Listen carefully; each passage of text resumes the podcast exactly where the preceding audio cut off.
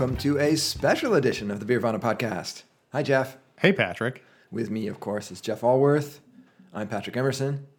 I'm freelancing, so I'm, I'm changing the script. it's Pod Extra. It's all open. It's This wide a- open. This is a pod extra. Uh, the Oregon Brewers Festival is nigh uh, this week. We're potting on a Monday. The Brewers Festival starts on a Thursday, and so as become as has become an annual tradition, we are going to preview the Oregon Brewers Festival for you. Pick out the beers you should try. Beers you should avoid. I don't know. Talk about the ones we're interested in. Uh, yeah, so And- that's that's the pod special today. And basically talk about the trends in beer because we always look at these to see what's going on with beer. Yeah. So if you don't get a chance to go, which in fact we are not going to have a chance to go. I'm at least I'm going to be in Duluth, Minnesota. Where are you going to be? So this is the this is the funny thing about this year's this year's pod special is neither of us are actually probably going to attend. I might have a chance to to sneak down there, but um, it's it's looking unlikely. So you're going to be out of town. I might not go, uh, but doesn't matter. We're here to guide our listeners through the massive Oregon Brewers Festival, which, by the way, is not as massive this year. We'll talk about that too.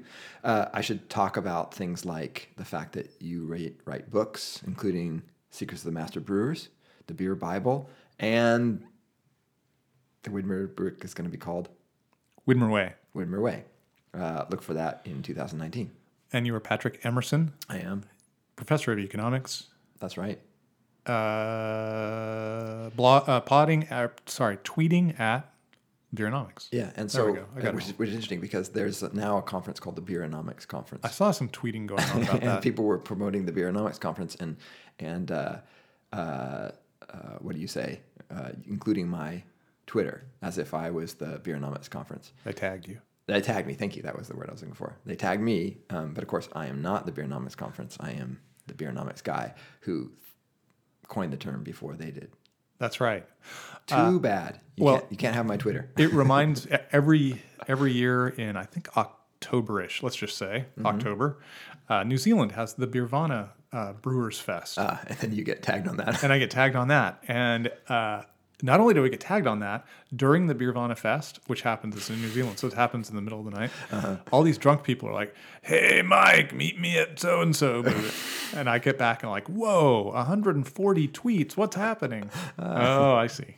It's all these all these Kiwis having fun. Yeah, which actually uh, reminds me that I should mention that you blog at the Beervana blog and you tweet at Beervana.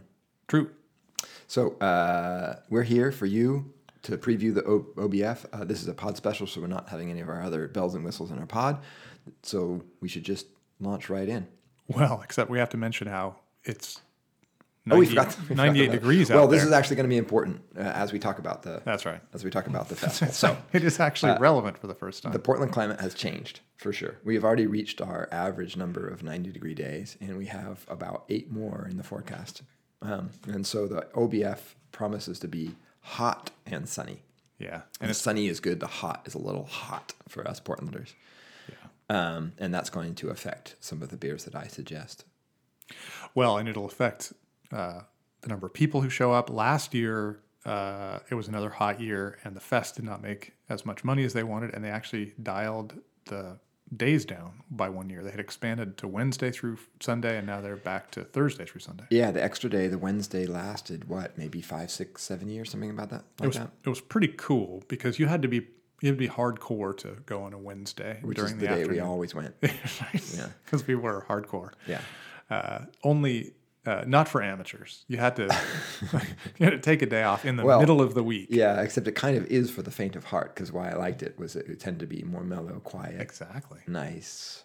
Um, it does get a little crazy rowdy, especially towards the weekend, Friday, Saturday, especially Friday, Saturday, a little probably a little less on Sunday. Uh, but you need to keep that in mind. If but hot sunny weather usually isn't what people complain about, so good for you. Come, come. There are there is shade, there is tents, there's trees. People who follow me on uh, social media know that I do, in fact, complain about the, the sun all the time. Oh yeah, we well, as good Portlanders, we always complain about the heat Yes. uh, more than the rain. I enjoy the first few days in uh, in in July, and then I'm done. Well, yeah. I mean, it used to be that we would have a few. We'd maybe have one little hot streak, streak where we get above ninety, and now this is kind of almost a permanent fixture of half of our summer. Is, Yeah. is really hot. Yeah, I grew up in Boise, Idaho, and uh, it would just be hot all summer. And we're starting to have Boise, Idaho weather, which is not cool. Time to new, move north. Maybe Bellingham, Washington. Maybe that's where I should go next. I did notice that Seattle's uh, five or six degrees cooler through this hot snap, which drops it down into almost tolerable. Usually they are, yeah. So, Usually all they right, are. All right, let's, Let, move us get let's get on on track here. Okay, so some some facts. Oregon Brewers Festival this uh, year uh, runs from Uh, Thursday, the 26th of July to Sunday, the 29th of July, uh, noon to 9 p.m. all days except Sunday when it's noon to 7. right, and this is a uh, a, festival that has grown over the years, but has sort of reached a steady state of um, uh, a huge number of Oregon brewers plus other uh, an, a, a good representation of West Coast brewers, and then a few uh, farther flung breweries. Um, the they're also adding, uh, not adding, but they also include some cider. Um, and as They, I think they are adding. I think this is the first year with cider. is it the first year with cider? I think so. Okay, so they're adding cider. It's definitely the first year with wine. Yes. That was yeah. weird. Yeah, wine is is odd. So if you add, I think that must be a sop to the people who are dragged down there who don't actually like beer. Try to give them something, at least on the wine side. yeah, maybe maybe it's to to bring in the wine. Exactly, the couples like mine, Right. who have my spouse will drink some wine, but rarely drinks beer. Yeah.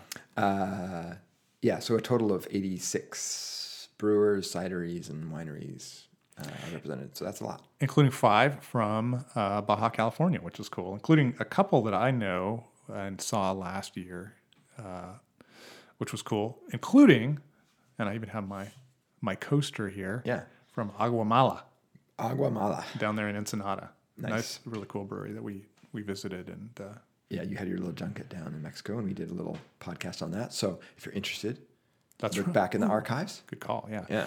Oh Me- yeah. Mexican craft beer is a really interesting topic, and if you missed that one, definitely check it out. Uh, very interesting topic. So, So the OBF this year gives you a unique opportunity to sample five different Ensenada beers, or not Ensenada, Baja beers. Baja beers, a couple Ensenadas. Uh, a couple Ensenadas, yeah.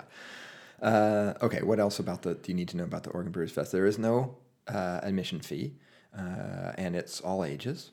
Uh, if you want to drink, you buy a mug and tokens, and uh, you get a wristband if you're old enough, and then you get around. And usually, a pour, a three ounce pour, is one token, Yep. And you can all. get a full pour for four tokens. I think. That all checks out. Maybe it's back to is it back to four ounces? I don't know, three or four ounces. You get a you get a taster, whatever it is. Yeah. It, it seems to bounce around between three and four ounces. It's located in the downtown Portland on lovely waterfront park, uh, which gets less and less lovely as more and more people walk over it. The grass goes away, the sand underneath starts poking through, uh, and it tends to get a little boisterous uh, as the evening rolls on after work hours. But tends to be pretty nice and uh, uh, peaceful early in the week during the day. Indeed. So All right, let's roll, man. let's roll. So let's talk about this year's uh, Oregon Brewers Festival and uh, beers. Um, Sh- should we do a little of the overview kind of stuff? yes, you should. Okay. uh, we, It's we all you. well, we I, I always like to look and see how it's changing, and uh, I, I didn't actually do this year because I completely co-opted it. Chris Crabb, who does the the media stuff, um, took my OBF by the numbers and now sends it out as a press release. So I did not bother to crunch all the numbers she'd already crunched. Uh, however, I was able to refer back to previous years and noted that this year the average ABV for the fest is uh, 6.1%, percent which is actually kind of higher than it was before, 5.7% last year. So, Yeah. you know, half a percentage is, is a across whatever 80 beers is kind of a, a big jump. So more. But if you if you dig a little bit deeper into the numbers, you'll see that that distribution has pretty fat tails, or even maybe bimodal. So there's a bunch of low alcohol beers and a bunch of really big big big big beers, and fewer therefore uh, medium ABV beers. right. So you can go back and forth and get your medium that way. Yeah, or you could just mix in one glass and then. I also charted the average IBUs. I've been doing that for years to see if they're going up and going down, Uh-huh. and they're exactly the same as they were in 2017. Huh, average average IBUs are 30, and I think you'd probably see a bimodal distribution on this one as well. Yes, I think so. because there's a number of I, IPAs as always, but there's also a number of uh, low or no hop beers like Berliner Weisses or um, Belgian table beers or fruit beers, Yeah. uh, sour beers, and those are very low ABV. So yeah, it's interesting because there's a lot of a lot of um, the IBA the, the IPAs have have uh, emphasized late edition hops. So it depends on how you calculate your IBUs. There, a lot of those ones they often list at pretty low IBUs. Right. Uh, so anyway, Uh, in terms of um, just general tw- trends, before we talk about the beers that we thought were cool, Yep. uh, I noticed there were a lot of goses, Mm-hmm. maybe uh, six or 8 which you know when you when you're pushing ten percent, that's a lot That's a for lot a, of goses. festival. Yeah. Uh, there were a bunch of beers that had citrus added that were either like uh, lagers or um, uh, small crisp beers that had citrus zest added. So I think that probably relates back to that Mexican beer thing, which is still popular, but kind of getting spreading out a bit. yeah, Uh, and then of course there's hazies, hazies, hazies. Many, many, many hazies. yeah I'll be And- talking about some of them. Yeah. and there are a certain number of the, I don't know, milkshake hazies or pastry hazies or whatever they're called, but like things like uh, orange vanilla milkshake IPA. There's two mango milkshake IPAs. And there's even, this is bleeding over into a different style, dreamsicle kolsch. Yes. So these kind of sweeter uh, dessert IPAs and dessert beers are a pretty big trend this year. So those are what I noticed. I don't know if you had if if you had observed uh, clots of things that were worth mentioning on in Uh, terms of what what people are making. Yeah, no, I actually had the same uh, observation. Excuse me. I think that that's a trend you see in stores as well. A lot of citrus, a lot Yeah. of either added citrus or or hops that produce a lot of citrus. That seems to be big sellers these days. Uh, a little bit lower on the bitterness, higher on the sweetness in general. And uh, in this case, um, just a lot of uh, light beers and a lot of lagers, lagers and light beers uh, represented. I think that that's I don't, you haven't done those numbers, but I think, and it's hard to categorize exactly, but I but um, I feel like that keeps getting uh, bigger and bigger. There's a few years ago at the fest, it was very hard to find anything Right. that was sort of light and, and low I, low ABV. So Though very few traditional styles, I noticed. Uh, Mm, yes. You know, I mentioned goses, but most I don't think any of those, or maybe maybe you know one or two were uh, straight goses. They were usually fruited.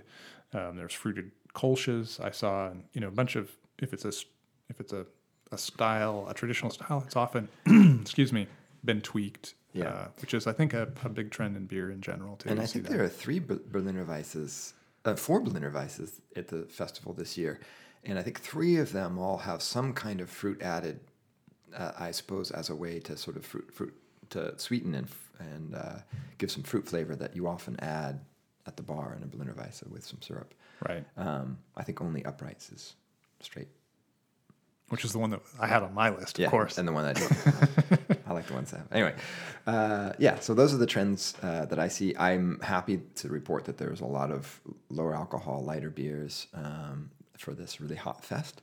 And because the way that we have always done it in the past is to get there when it opens on the first day and sort of spend quite a few hours, uh, I tend to try to s- start really light and uh, kind of pace myself as we go along.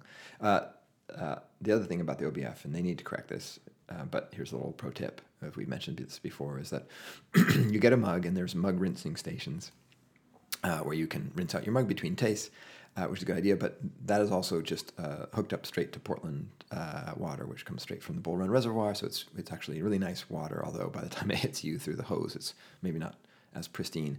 Uh, but that's a way that you can stay hydrated, and I actually think this is something they really need to fix, especially when it gets so hot. And if they want to keep numbers up, which are apparently going down, one thing they could do is they could have uh, uh, water stations uh, where you have because because those uh, mug rinsing stations tend to be low pressure, so you have to sit there for for a couple minutes while you're filling your mug, and people get mad behind you. Uh, Right. but I think that would actually be a really good idea uh, if they uh, really helped promote the hydration and have lots of good free water. Um, just have some taps where you could fill your mugs. So there you go. There's my pro tip. All right, I agree with all Pro that. tip and suggestion to the the good folks at the OBF. So how do you want to do this? You want to go from uh, just down the list, or do you want to go like Yeah. you said it, uh, light to dark, or light to he- light to strong, or Well, so I it, there's a few few things we can talk about in groups. I've actually the way I almost always approach the OBF is I I uh, I start with the lightest. Uh, so I I actually downloaded there. They have a Google Docs or a Google Sheets, I guess, uh, a spreadsheet of all the beers that's public, and that's really nice. I downloaded it, put it in Excel just because it was easy for me, and I sorted it by ABV. Very nice. Um, so the way that I'm going to talk about my beers, I think, is I'll start with the really light ones, which is how I would start my fest anyway, right. and then I'll move into the the bigger ones later on. I always endeavor to do that. And Then I walk past something that looks interesting that's not low alcohol, and I drink it, and then we're off to the races. Yeah, I know. It's always a tension because you'll notice you're like, ooh, that one, that one. And I'll try to stop myself. Like, no, no, no, I got to go find. It's actually, I mean, it's a pretty big fest. So you might be walking a far distance if you're trying to, if you have them all plotted out. So the other thing you to do is to look at the map. And Right. then you can also sort of plot your, your course through the through the festival. Yeah, I'll say, "Hey, Patrick, look at this. It's a strong ale made with uh, tar, and we'll we'll drink it, and it'll blow our palates." And, and we're done. Uh, yeah, that happened that year with the um, with the New Zealand guys, right? Did it? Yeah, it did for me because they all brought like double super massive New Zealand hot bombs. Right. Uh, yeah. Which would have been seductive to you. All right, so I'm just going to start and say Let's that, go. that- and say that the very lightest beer on the list is one actually that uh, would be one of my prime uh, go-to beers because it's uh, from a brewer that we know and love, Zoiglhaus locally. It's a Berliner Weisse with elderberries. Uh, it's a 2.8% ABV uh, beer, uh, something you can just drink all day long. Um, uh, Alan Taylor makes a wonderful Berliner Weisse straight up um, that uh, I've um, added syrup to, but for this year, I think in order to create something that's a little bit sweeter and has some fruit taste, he's added uh, elderberry. And I will mention that Upright, which you referred to earlier, has the the one straight uh, Berliner Weisse, and uh, Alex Ganum, who's a student uh, of beer styles, knows that you should put Brettanomyces in these, and so he did. He brewed this in February, got some Brett in there. I think Alan Taylor brews his a year in advance and lets it age all that time. So both of these are going to be uh, fairly traditional and, And very light. and very light. Uh, Great, the, great ways to start, or take a little break from high high beers later if you want. the Upright is three point six percent. Uh, I think we both have uh, highlighted the next one on my list, which is the Double Mountain Brewery from Hood River, La Domestique, the Grisette. two grisettes. There's also one from Perennial, when- and I, I listed these together. Uh, Okay. Grisette is a, uh, a, a like a petite saison, a small saison, and um, so they're one of those beers that I always admire that has uh, low alcohol but a ton of taste. So, Yeah. uh, And the, the Hood River, uh, sorry, the Double Mountain one uh, says that it has uh, flavors of lemon, kiwi, and stone fruit uh, with some green apple, biscuit, and bright citrus. The Perennial list is extraordinarily uh, brief, but does mention they use Mount Hood hops. So there you go. There you go. But Perennials is a great brewery out of uh, St. Louis, so I'm sure it's a good beer. Okay, and then in sort of the similar vein, uh, I I've talked a number of times in the past where I really like to taste beers from places that uh, highlight local flavors and ingredients, and we have one this year from Maui Brewing, uh, which is double nice, uh, a, a double winner for me because um, it's a Belgian style session ale at 4.2% ABV, uh, and it uses uh, Maui limes, uh, Huell melon, I don't know what that is, and Loral hops. Uh, uh, in Huell. Melon is a hop. is a hop. Yeah. Oh, well, there you go. That's almost disappointing because I was hoping it was melon. That's a hop. Oh, too bad. It's a German German hop. oh, well, there you go. Sorry to disappoint you. You want to, you want to scratch that? I am disappointed. No, no, it still has it still has local limes, but I thought it was a local melon. Some I just thought it was going to be a tropical melon. I was really excited. Um, yes. Nevertheless, I would still try it. Well, uh, I will jump in then and say, give a call out to my my man Bolt Minister at 5440, who's bringing a straight Dortmunder export beer, another uh, nice light lager. I had Uh, that one to tag too. and Bolt is he is a, a really big fan of the light beers, does them really well, uh, has won JBF awards, and uh, has bounced around in a number of different breweries, and finally got to open his own, which is 5440, uh, which is across the river in Vancouver. Actually, it's in Washougal, but Yeah. um, you know who's counting? Once you cross the river, it's all. That's right, from our perspective. Sorry, Bolt. Okay, should I go, gang? Yeah, what All do right. you got? So I'm still moving down the ABVs. I'm not even into five ABVs yet, And by the way, I've, I've there's a lot of other beers in there, so you can uh, uh, below five. Uh, there are 17 beers that I've counted. Um, so there's a lot of choices if you want to stay light for a while. But here's one that I uh, that I highlighted, which is Ecliptic Brewing. Uh, our friend John Harris's brewery here in Portland. Uh, another one that's a guava blonde ale. It's called Flamingo Planet Guava Blonde Ale. It's a blonde ale with guava. Um, and I tend to like uh, guava a lot, so um, it's one of those. Maybe Maui's not doing it, but John Harris is doing it. Well, there you go. Uh, I did not order mine by strength, Yeah, that's fine. so I'm just kind of guessing here. I'm going to go with uh, Aguamala next. They're bringing a Pilsner. Aguamala is a well funded brewery uh, in Ensenada. I mean, I just say it's well funded because I was at the brewery and it's big and attractive. And Yeah. Um, I don't recall having their Pilsner, but it's a good brewery and I can vouch for them. And all the other uh, Mexican breweries brought IPAs because the Baja California scene is heavily influenced by San, San Diego. Diego, yeah. So um, I thought, ah, I'm going to throw out, because I'm so predictable, I'm going to mention the one that's the Pilsner. So there you go. Okay, well, why don't we use this moment to talk about the Baja California breweries in in a group because there's five of them, uh, and uh, so I highlighted a couple of, as well. But I'll just go through the the other list. So we have uh, Aguamala is bringing a pilsner, and then uh, Transpeninsular Cerveceria in Ensenada as well uh, is bringing in uh, what they call an IPA, but it's it's uh, it's called a uh, Pleitas, I guess, a Cali Pale Ale. So they, the name is says pale, but uh, under the uh, style, it's called IPA. Huh, all right. Uh, but they say a tribute to the Southern California style pale ale. Uh, it's more of a double session IPA. So you go figure all that out. Pale session, double session, whatever. Maybe that's a joke. If so, I like it. Uh, the next one is Insurgente, which is from Tijuana. Uh, they're bringing a Tijuana style pale ale. Excuse me. It won a gold medal at the San Diego International Beer Festival. Uh, it has late hop addition, additions. It's got Mosaic, Simcoe, and uh, hops. So that's the other of the Mexican breweries. That's the other one that I know. Uh, And the I will say that the Tijuana breweries um, are the most heavily influenced by by San Diego, and they're as you might expect. yeah, and they're they're um, they bring the heat. They're pretty good stuff. Uh, and then the last two, uh, one is uh, Wendlandt Cerveceria from Ensenada as well. They're bringing West Coast style IPA, and uh, Border Psycho Brewery, also from Tijuana, uh, that's bringing an Imperial IPA. Oh yeah, Wendlandt. I've been there too. They have a brew pub in Ensenada.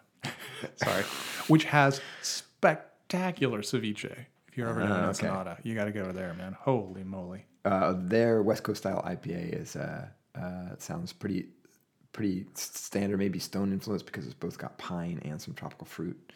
Old Uh, school. Old school, yeah. I'm expecting like a, uh kind of uh, stone-ish. I think this is one of the more established breweries, if I recall. Mm-hmm. Um, so anyway, yeah, So that's your tour through the five Mexican breweries. Which, if you're a local, that's a great opportunity to taste beer that we don't, you can't otherwise taste, which is a great aspect of the festival. yeah, totally. Um, okay. What else you like?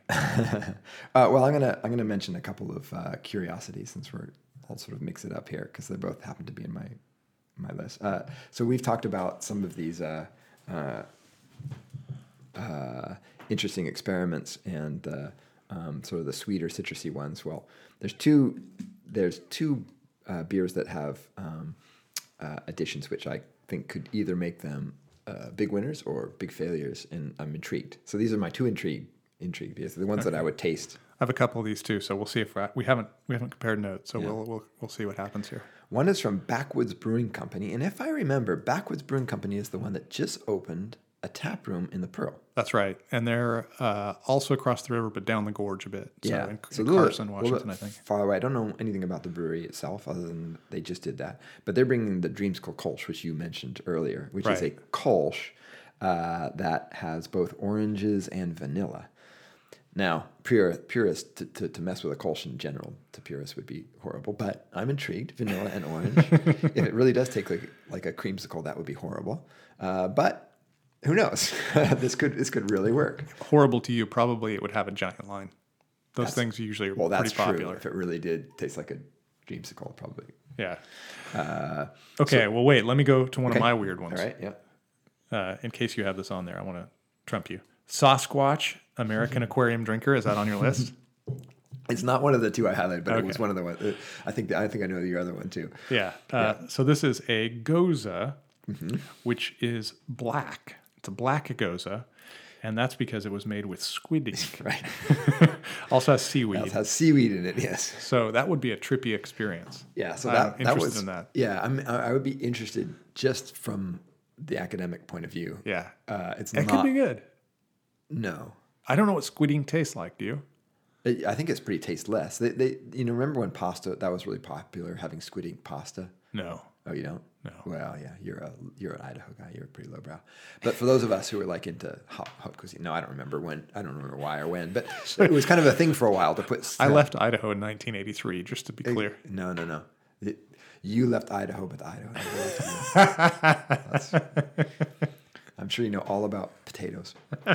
Uh, uh, anyway, so I think squ- I think squid ink is pretty is pretty tasteless. Well, so there I you think go. It's This- mostly used as a colorant This could just be super cool. with seaweed, though. I really don't need seaweed in my beer.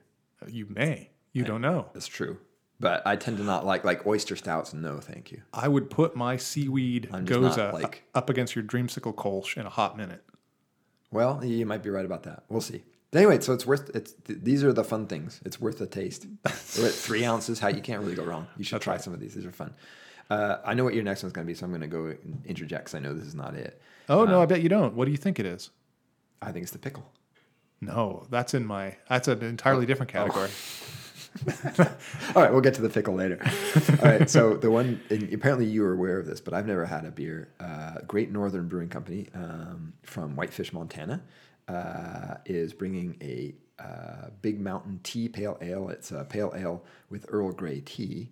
Um, I'm a big tea drinker. Uh, I drink a lot of tea, including a lot of Earl Grey tea. Um, I- I'd never really thought about tea and beer, but I'm intrigued.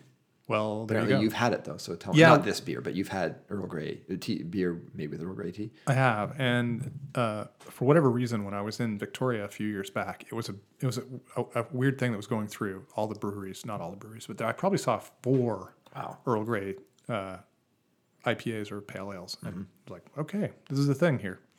Um, so yeah, I, I have had some. It's it's it's pretty hard to work with. It's very tannic. Uh, Yes, so that's I, That's the thing about tea. yeah. Uh, anyway, so I'm interested in that one. Well, my last one, and this kind of, I'm going for, you know, tying things together and Okay. all that. Uh, Gilgamesh is bringing a CBD pale ale. So there you go. Cannabis um, is starting to work its way into beers, and that. Uh, so there you go. That's right. And I had actually highlighted that I was going to ask you since we've done recently a uh, uh, a pod about the cannabis industry. So CBD is the non-psychoactive cannabidiol, right? That's Right, How you pronounce it. right, right, Uh, A component of um, cannabis.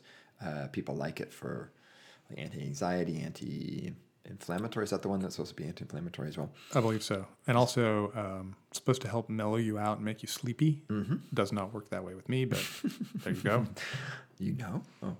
Uh, okay. Um, so I actually, yeah, I had highlighted that as one of the beers I would I wanted to try for that for that reason because um, I also wanted to know what what it does to the flavor profile. Totally. Yeah.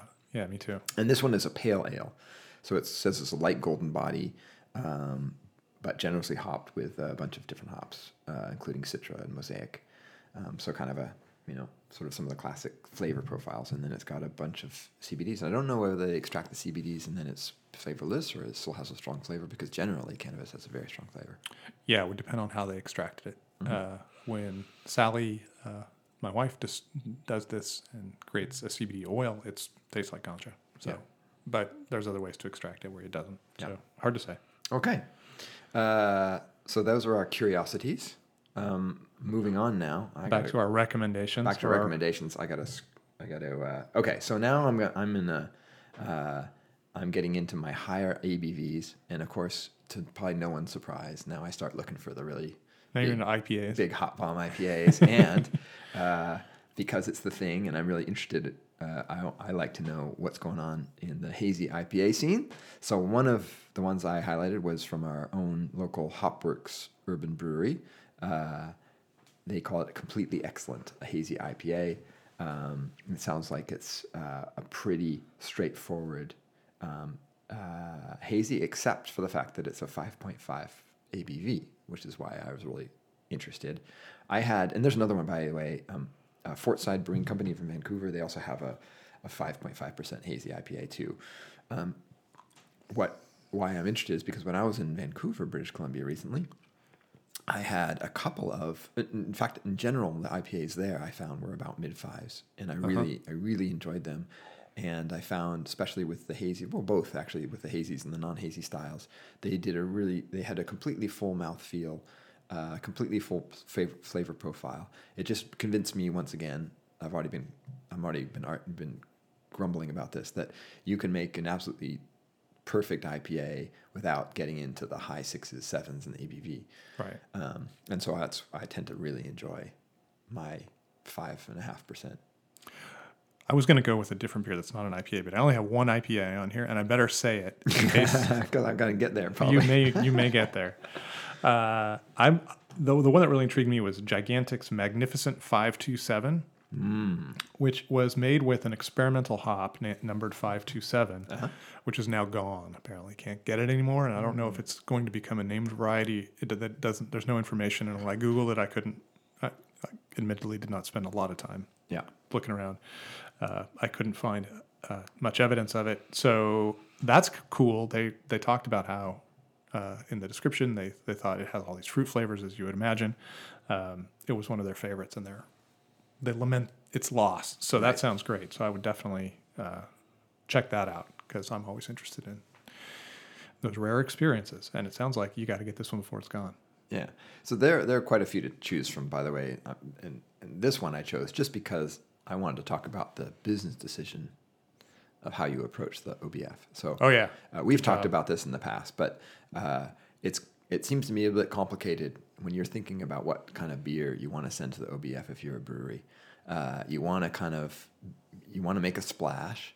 Um, I think for a brewery that's been around for a long time, you don't necessarily want to uh, you want to send something special, um, not just a, a regular beer. Uh, but that's not always true. If you're trying to make a name for yourself, you've got a great beer. Maybe you just want to get more people aware of it. And so here's an example of that, I think, which is Portland's Great Notion Brewing, which has made quite a name for itself with the big, juicy IPAs. Right. It's bringing their very well known Juice Junior, which is a hazy IPA, 6%. Uh, I really like it.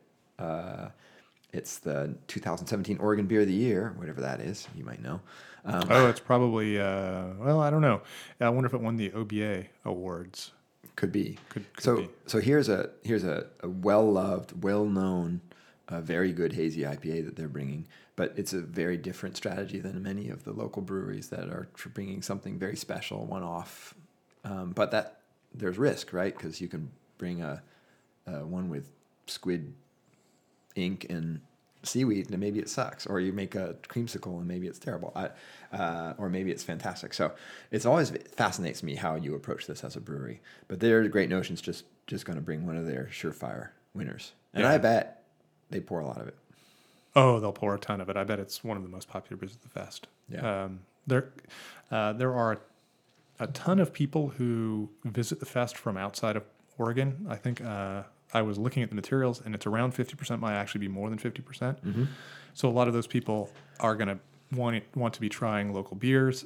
And uh, Great Notion is one of these breweries that has got a lot of run. And in fact, it won a, a, a taste off among hundreds of uh, IPAs recently. I think in Paste Magazine.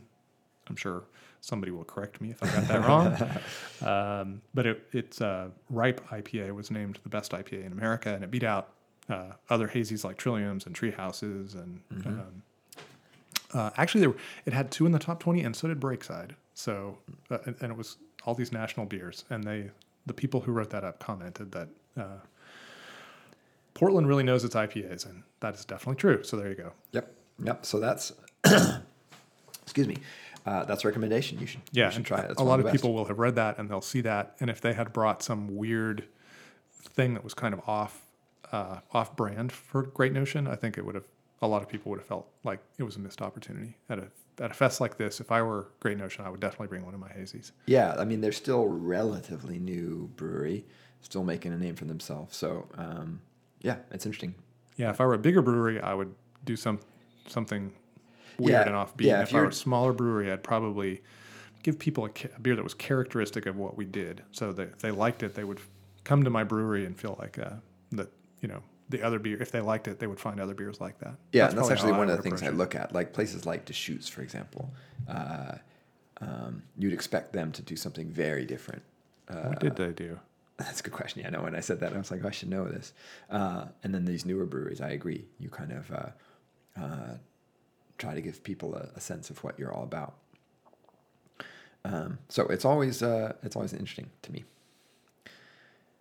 Oh, Uh, I have it actually. A, Deschutes has a hazy Sorry, I was just about to say, wait a minute, it's one of my highlighted ones.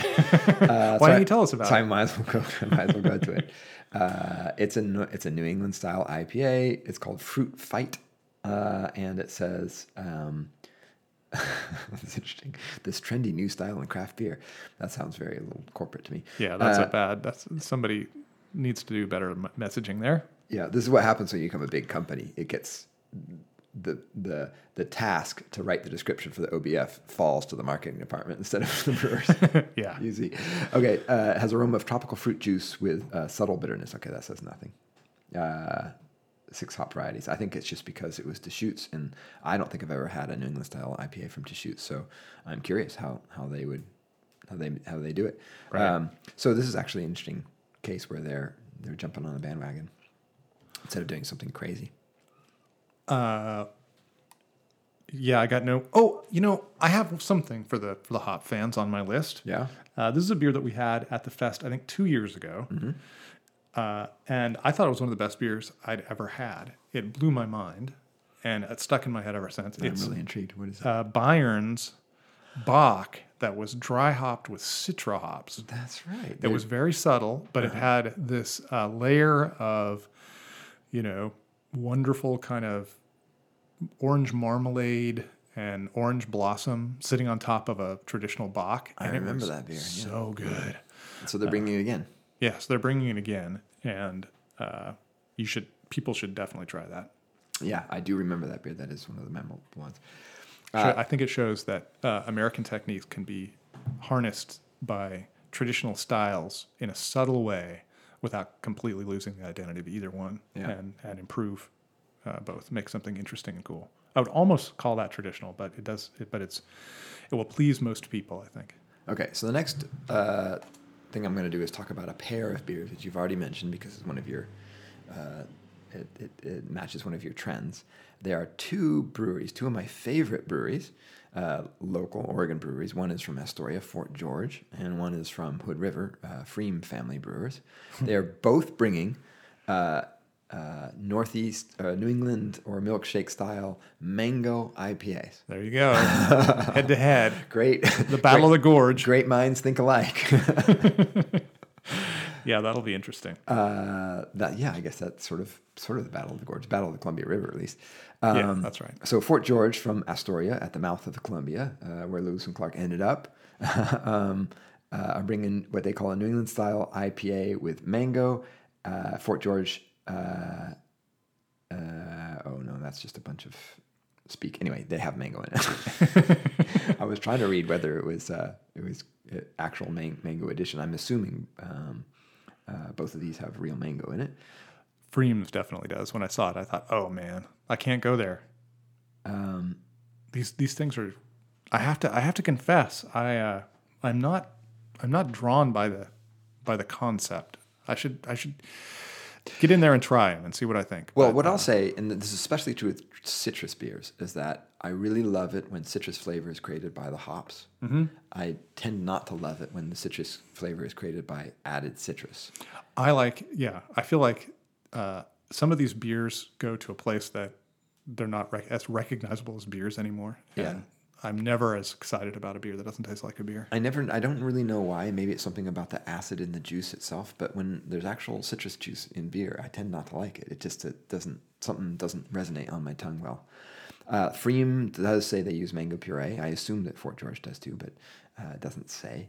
Um, so anyway, those are two very interesting. It's funny that they both did mango milkshake IPAs. Well, at the I time. After after castigating uh, this style and saying I w- I don't want any, I actually have something kind of like this on my list, okay, there you go. which is Pelican's To Peach Their Own, Ah. which is a peach beer. Uh, uses a ton of peaches, 500 pounds or something, if memory serves. Uh, but it's a lager, which is super bizarre, and I've never is. heard of a fruited lager, and I don't know if it would work or not, but I would like to try that. But it's also one of these uh, uh, outstanding Oregon breweries that tend to do a good job on most things. right, right. It, um, So if you're gonna, typically I would worry if I saw this uh, from a brewery I wasn't familiar with. I would worry that um, they would do, it would not the lager would not really come through. It wouldn't. Yeah. It would be overwhelmed by the peach. But Yeah. Darron Welch, uh, who is the the master brewer there, has been there forever. Uh, will oversee that beer, I think, and and demand that it tastes like a lager if they're going to send it out. So I assume it's going to taste like a peachy lager, but I don't know what that means. So yeah, that's a good call. That's an interesting one. And and and uh, my last beer that's uh, um, sort of uh, in that same. Uh, well, I don't know. In it's got fruit. I was trying to make a, a link here. Uh, is Cascade uh, Brewing from Portland. Their Belmont Street Bramble, which is a sour ale with Northwest uh, berries. It's got raspberries, I guess just raspberries and tangerine peel. Yeah, that was interesting. As as far as I can remember, I can never remember Cascade sending one of their true sours. They often send um, other weird kinds of beers that are. I think these are really expensive beers. Yeah, So um, that th- yeah, this is like the first time a, a real Cascade beer is there, and I, I bet that's going to be a pretty popular one too because it- people will be interested to try that for the same it- reason. Yeah, and it might be a two token pour, Oh, which they do every so often. that's true. And their specialty tent is usually two tokens. This, Right. this one may be. I'm wondering if it's true. If it's true that it's one of the really more expensive ones, then they might do it. If it is two tokens, I'll tell you. On the other uh, hand, they're kind of an insider. They have an insider to this, so I don't know how that works. Right. Sort of how you charge it to yourself, but uh, Art Larrance, who owns the OBF, also owns Cascade. Yeah. so there you go. Yeah, it's hard, it's kind of Art's call. Um, uh, though, if it is, uh, even if it is two tokens, it's going to be cheaper than if you went to the brewery to buy it. So Yeah. might as well, might as well consider it still a deal. Uh, I only have one more beer that I'm really. Uh, yeah, that was my last beer, about. by the way. So Okay, well here's my so last perfect. beer then. We're perfect. All right. Uh, I have Vertigo South of the Border Blonde, uh, which is a concept beer. It's it's a big beer. It's like an eight percent beer, uh, but it's aged in tequila barrels and has fresh lime and orange zest. So um, kind of a uh, an imperial uh, Mexican style beer. Yeah, I'm not sure. Yeah, it's huge. It's eight point two percent. There you are. Yeah, yeah. Wow. I know. Also, not sure if that's going to work, but kind of curious. So, I, you know, t- it's not, it's not all lagers for me. A lot of lagers, but not all lagers. Yeah. Uh, there are no doubt many other interesting beers and good beers to taste. These are just ones that sort of jumped off the page to us. There were two beers that jumped off the page in the wrong way. Should I mention those? Yeah. Oh, yeah. We didn't get to. okay. Yeah. So, beers to avoid by Jeff. Okay. The the one that you've sort of already referenced, I'm going to say for last. The other one is Good Life's long acronym, and I don't know if this is a, a, joke or not, but I, I don't think it's a joke. Um, this is what they describe it as: a dry hopped Oregon wine barrel aged mixed fermentation blended Brett India Pale Lager. Which, if it's all that, it's just too much already. It's, it's just too much. You, you, that's that's several uh, uh, several several too many features in a in a beer, in my view. so I would say uh, di- uh, dial that back a bit. But who knows uh, if it is that beer? Um, we'll we'll watch the wrap ups and maybe people say it was the very best one. Yeah. Maybe. This last one, uh, I can kind of taste even just from the description, and I think that you just you're gonna love it or hate it based on the description. It is Coin Toss, uh, Oregon City Brewery, their pickle lager, yeah. And it's, made with pickle juice. So um, there you go. You don't have an open mind. You have an open mind to seaweed, but not pickle juice, huh? Yeah, seaweed is so much more subtle than pickle juice. Are you kidding me? Pickle juice is crazy strong. Pickle juice. Interesting. Pickle juice is also, I mean, seaweed is wonderful. Everybody loves seaweed. Uh, one interesting note they have on here, which is that there's a there's a minor mi- minor minor minor minor uh, league baseball team in Portland called the Portland Pickles. Yeah, absolutely. I saw a pickles game recently. Well, apparently this is this is served at Pickles games. I did not see it. That's interesting. Yeah, it's uh, so it's like a it's like a thing for the pickles. Well, all right. That's that is kind of cool. I'll, Uh, I'll, I'll give it up there. The so the pickle the, the Portland pickles we haven't gone off on into the deep weeds in a while. the Portland pickles are a uh, I can't even remember what they're called. You knew what it was. They're a wood bat. Yeah, it's a short A wood bat league. Essentially, what it essentially what it is is uh, college College college kids. players who are out of season will come and spend and, and play during the summer uh, in a wood bat league. Um, And the Portland Pickles play uh, within very short walking distance from Zoiglhaus. oh, good point. in in what is because we ate there, uh, had some nice Zoiglhaus beers before we walked over, and it is essentially a high school stadium. I mean, it is tiny. Yeah. it is. that was pretty funny. Um, but the pickles, you gotta love them. Yeah, absolutely. And you know you can drink your pickle. So if you miss the OBF, you can go get your pickle beer there. I may one day get a pickle hat, which is of course just By the like way- a, a pickle with a hat on. The pickle is wearing a hat, Yeah. so it's kind of like a. It's meta. yeah. Uh, well, and then the, the other uh, minor league baseball team we have in town is out in Hillsboro, a, a suburb of Portland. Um, maybe they object to that description, but uh, they're the Hillsboro Hops. right? And, it's the and it's a hot the the beer hops hops. Yeah, Their, their logo is a hop. the logo is a hop and a hop and a baseball cap, I think. So that's so you can get a pickle and a hop. And, That's right. Uh, by the way, the economist in me suggests I would rather have hops in my beer than pickles in my beer. Just gonna go on the record here. Well, what I was going to say is that uh, it's probably not nearly as bad as you think because apparently it's people like it. They wouldn't keep serving it at the pickles games just because it got pickle. It's not enough to keep serving it. So I'm, I'm guessing it's not.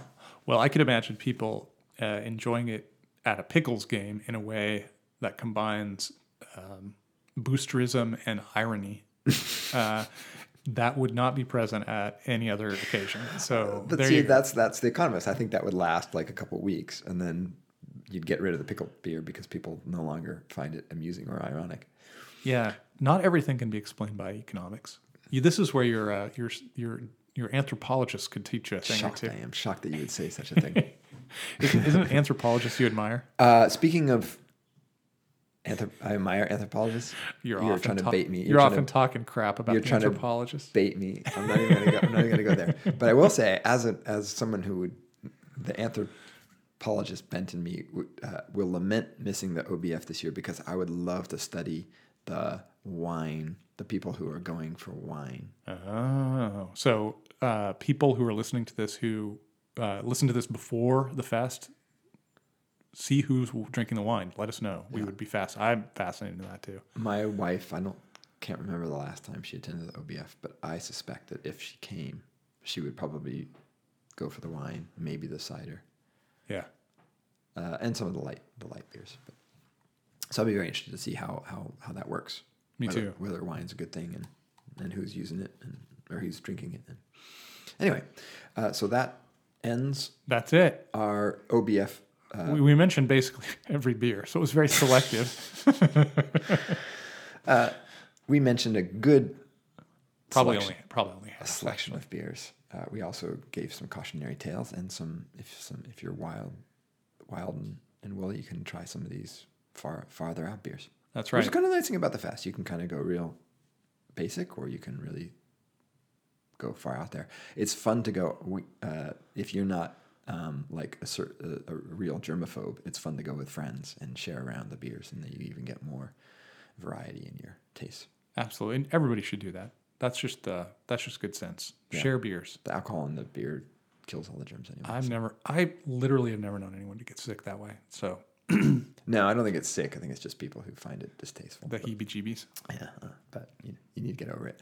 Uh, okay, so that's the end of the OBF this year. I hope you enjoy it. Please uh, be in touch and let us know uh, which beers you liked and which beers you didn't. Yeah, Um, get back to us. Let us know your thoughts. Especially since we might not be attending, we would like to know. I will definitely not be attending. I'm going to be in not attending. Duluth, so uh, and it's unlikely that I'll attend. Uh, so you get in touch with us by uh, emailing Jeff at Jeff at beervanablog.com.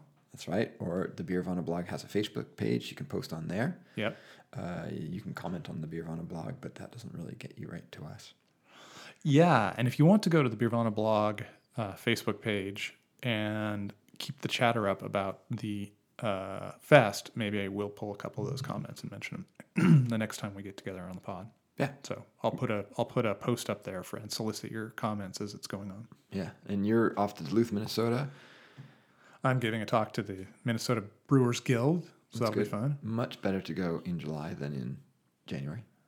I suppose, but isn't it hot and buggy and and muggy? Hot, buggy, and muggy. Yeah, but you're also on the, the edge of the lake there, so It's true. I'm really close to both Canada and Wisconsin, according to the map. yes, you are. So maybe I'll see some Packer fans. So yeah, if you get if you get a little overwhelmed, you can just escape to Wisconsin.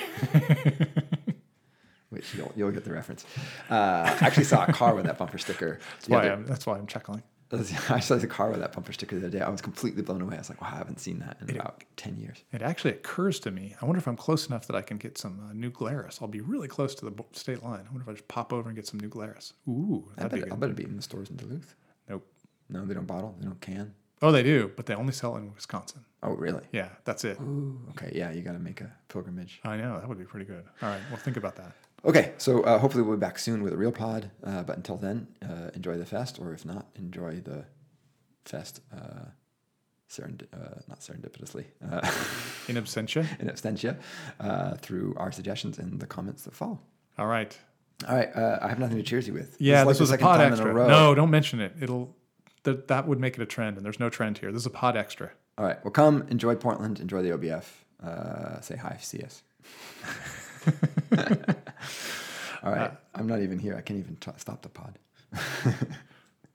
All right, are we ready? Uh, yeah. Cheers, Jeff. Cheers, Pat.